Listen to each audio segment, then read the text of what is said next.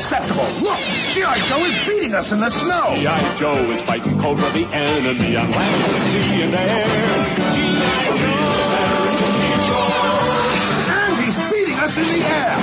Joe's chasing Cobra in a desperate race, soaring and diving in a great sky chase. A real American hero. There's only one man who can help us.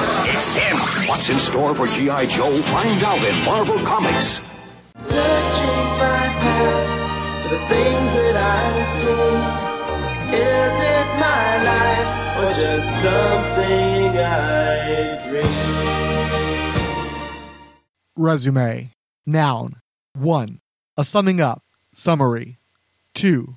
A brief written account of personal, educational, and professional qualifications and experience. The previous issue may have been my first in a series, but it was Captain America number 281 that made the greater impression. I don't think I'd picked up the Fireside edition yet, so I'm not entirely certain I knew who Bucky was and how much he meant to the legend of the Sentinel of Liberty. Regardless, the patriotic pair were poised in a fashion most heroic. I love the black and white newsreel celluloid running in the background, and I approached this issue with an excitement that I imagine kids felt seeing showcase number 4 on the stands a generation earlier. I dug the dual corner box figures, though Spider Woman was an unexpected addition here. Even the little green army man with a misappropriated Defenders logo piqued my interest. The first page of Before the Fall depicted Cap and Bucky leaping into battle at the Capitol as bullets zing past them, so dynamically rendered by Mike Zeck and John Beatty that it would have rivaled Kirby if it had been in color. It turned out to be Steve Rogers and his girlfriend Bernie Rosenthal watching archival footage at a local New York City cinema, but they weren't alone, and a mysterious third party followed them home from the theater. Cut to television cartoon star Spider Woman battling giant snakes commanded by the well designed, sleeky super spy fascist villainous Viper, an early and ongoing favorite of mine. Back to Bernie making time with Steve in their apartment and nursing a burgeoning interest in brown haired Jewish girls started by Kitty Pryde. That dark haired greaser dude from the movies came knocking, and Steve started wailing on him. Turns out in an extended flashback, this is Jack Monroe, the mentally unbalanced, commie bashing second Bucky that served with a racist nutcase ersatz cap back in the 1950s. Jack got treatment for his issues, and though he came along a decade later, was as much a man out of his own time as Steve. Steve recognized their similar straits and welcomed him as a friend in need. Before long, Cap and Bucky were together again for the first time, looking for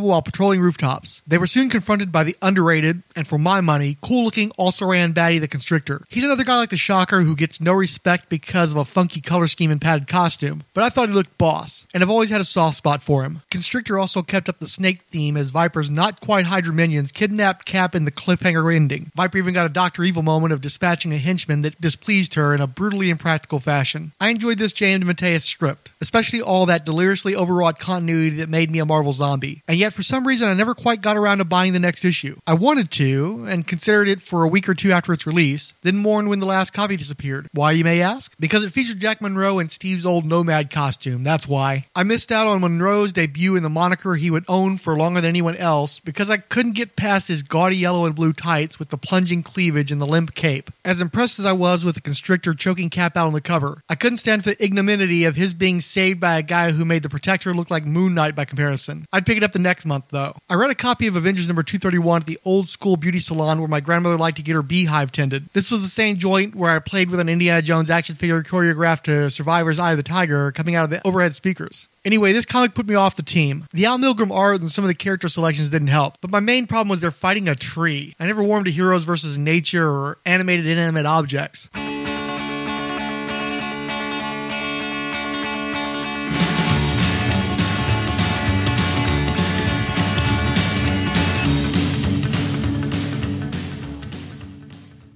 Now for some shout outs. A buddy of mine picked up a few issues of US 1 during the short lived trucking fad. I like BJ and the Bear as much as the next guy, but I could barely muster enough enthusiasm for this ugly, boring book to even toss through it, much less read the thing. I must stress that I even prefer the TRS-80 Whiz Kids comics over the likes of US 1, but I'd have lit both on fire for a copy of G.I. Joe, a real American hero number 11. In retrospect, the issue doesn't look all that much better, but it didn't matter because this was the issue that was advertised with an animated commercial on actual for real television. My understanding it was some sort of legal workaround to have Marvel Animation create a spot for the comic instead of the action figures, and if I recall correctly, it predated the actual G.I. Joe show. So that spot was more exciting to kids my age than pretty much any of the cartoons the commercial played during. I swiped a copy of Batman number 359 from the big brown grocery sack of comics my best friend got in the summer of 88. It was especially egregious because it was the origin of Killer Croc, which helped seal the deal with my Croc fandom, but it was also a great black villain and my friend was himself African American. He probably couldn't care less, but I still have that issue, and it's something of a telltale heart beating in my short box. Hope he liked those Punisher comics or whatever he picked up when I finally tried to even up with him a year or two later. I think we had Spider Woman number 50 in that bag, which is a flippin' bizarro issue involving the oddly macabre sporting cast Jessica Drew had picked up and ended with her retroactively wiping herself from existence. I hate a lot of Brian Michael Bendis' contributions to comics, but as a fellow Gen Xer who watched her show, I appreciated his attempts to restore her to some kind of stature in the 21st century. Despite one of the keenest photo covers ever, I didn't steal this one. By the way, it may seem like I had sticky fingers because I keep referencing these books from the grocery sack, this is one of the only episodes of my ever thieving, which is why it's so regrettable to me. I was constantly stolen from growing up, so I'm karmically still well in the black, but this rare slip still weighs on me 30 years later. Oh, and he had Ka-Zar the Savage number 26, along with many others, but at least those were safe around me. According to Mike's Amazing World of Comics, this was also the month the new Teen Titans drug awareness giveaway with the orange cover came out. As with the other two, I had to pay for mine, but I got this one years later out of a quarter bin at a comic shop. I'd read a lot of comics between the other two and this one, which colored my perception, but I always think this one is the least of the three. It's the only one without a Perez cover, Joey Cavalieri scripted over a Wolfman plot, and Adrian Gonzales was never particularly a favorite of mine. However, when you pick the thing up and flip through it, you can plainly see that it's the most interesting of the lot. Yeah, we spend too much time with the one whiny brat junkie, but the Titans' idea of scaring him straight was essentially to beat and threaten the kid like he was a mobster in Gotham, which is entertainingly wrong-headed. More importantly, though, this is the one with the morbid acid trip that reads like a Fleisher Spectre story, where a zombie junkie snorts so hard through a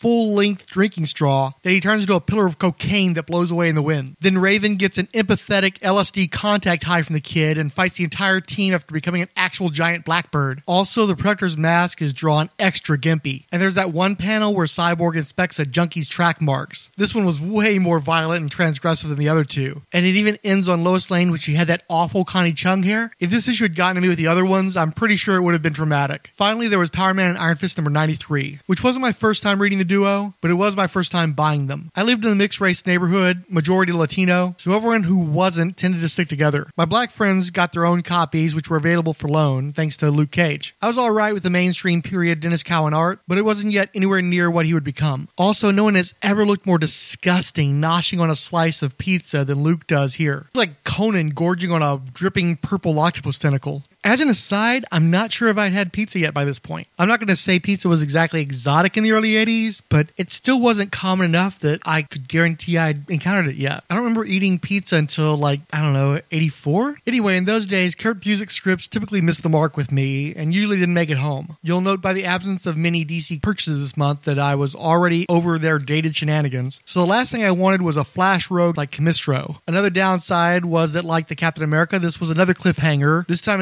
involving cast members getting stuck turned into glass. Marvel was as bad about multi-parters as I was about not buying all the chapters, so I never finished this dumb story.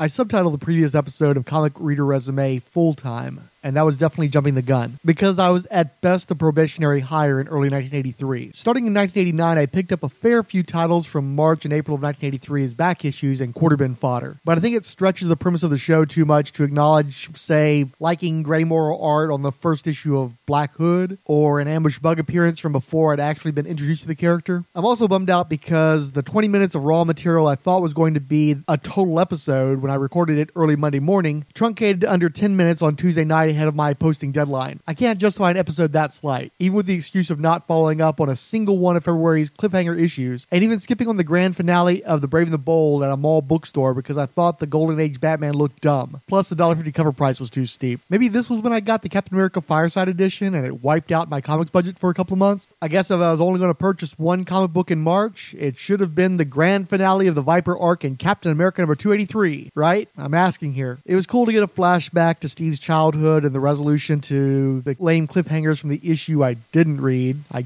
guess. Dum Dum Dugan maybe gets his name from not knowing how to take nitroglycerin properly in the event of a heart attack. I know this kid was hyped for minor medication crises in my funny books. Then there's like a small town parade and some brainwashing and Dum Dum dressed as a carny and a hot air balloon chase. Where's Chuck Barris? Because this issue even ends with a bong sound effect. The Mike Zeck cover was swell, and there's nothing wrong with his interiors except what he was asked to depict. No wonder I quit comics for the entire month of April. I strongly recall one of my friends having Justice League of America number 217, or at least the cover, one of the greatest team shots of all time by George Perez. Despite this, I recall nothing of the interiors, even though they had some pretty nice looking Chuck Patton art. I do associate that cover with a move to a studio apartment that we were in for less than a year, though, so maybe that contributed to my buying slump. There was another G.I. Joe comic book commercial on TV, this one devoted to Destro in number 14, that must have been a temptation. Odd then that my actual comeback comic was, of all things, May 1983's Alpha Flight number 1 at the 7 Eleven. At a dollar, it was a big ticket purchase, although a bargain at its double length page count. Like most of the comics world, I was smitten with John Byrne in his prime, and all those great looking Marvel heroes on the cover made it an easy sell. However, I soon realized that of all those heroes, Alpha Flight was certainly the least. For instance, grouping Snowbird, Northstar, and Aurora together made it apparent that they barely had one costume color between them. Puck's defining character color is his own hairy flesh. The same was true of Marrina's jaundiced skin, her suit coming out of Namorita's donation bin. Sasquatch was a poor man's beast, and Shaman seemed rejected by the Global Guardians. Talking of, Guardian was the only well designed character in costume, but that costume was a sum total of his personality. Saying that James McDonald Hudson was no Captain Canuck seems like an especially harsh put down, but he did stay dead in an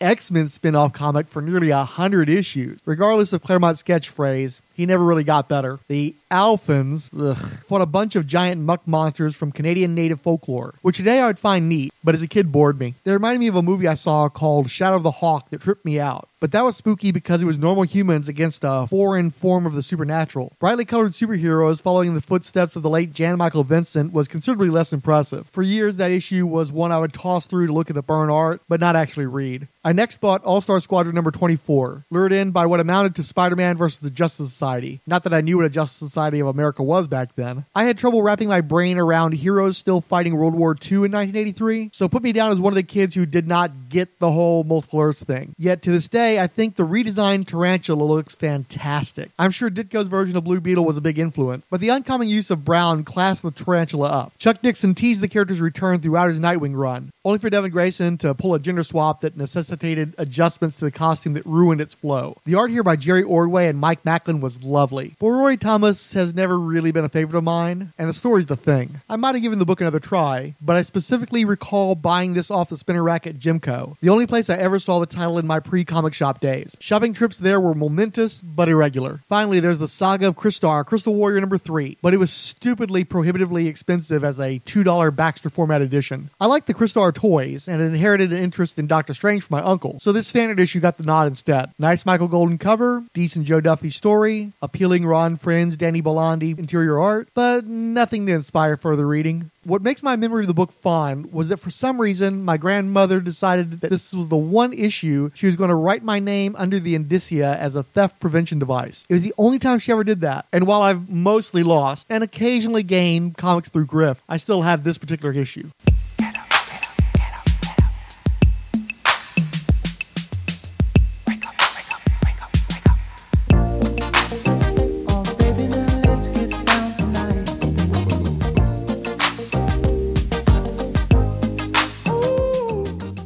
So, who wanted to see our resume this month? Adriano, Dr. Ange, Between the Pages, Chris of Bad Books for Beginners, Coffee and Comics, Collected Edition, Comics in the Golden Age, Debache, Doc Strange, Ed Moore, Firestorm Fan, Paul Hicks, History of Comics on Film, Into the Weird, Iowa's Joe Crawford, Jeffrey Brown, Justice First Dawn, Keith G. Baker, King Dinosaur, Kirk Spencer is Crazy from the Heat, Christados, Lee Welsh, The Liquid Awesome, Lawrence Kincaid Odell Abner Dracula, Old Desert Hymnal, Rad Adventures Podcasting Network, Reggie Reggie, Ryan Daly, Scott, Scott Rowland, Secret Wars of Beyond Podcast, Slangward Scott, Superbound, Tom Beach, and Doug Zwisha. Superbound wrote, I can only put two of these on my comic reader resume the Omega Men and X Men. Odell Abner Dracula wrote, Hit me up if you lose all decision making faculties and do commit to a Neil Diamond one song each. Sorry, Odell, for now, that's just what you yam, a solitary fan. We got tonight. Who needs tomorrow? Let's make it last.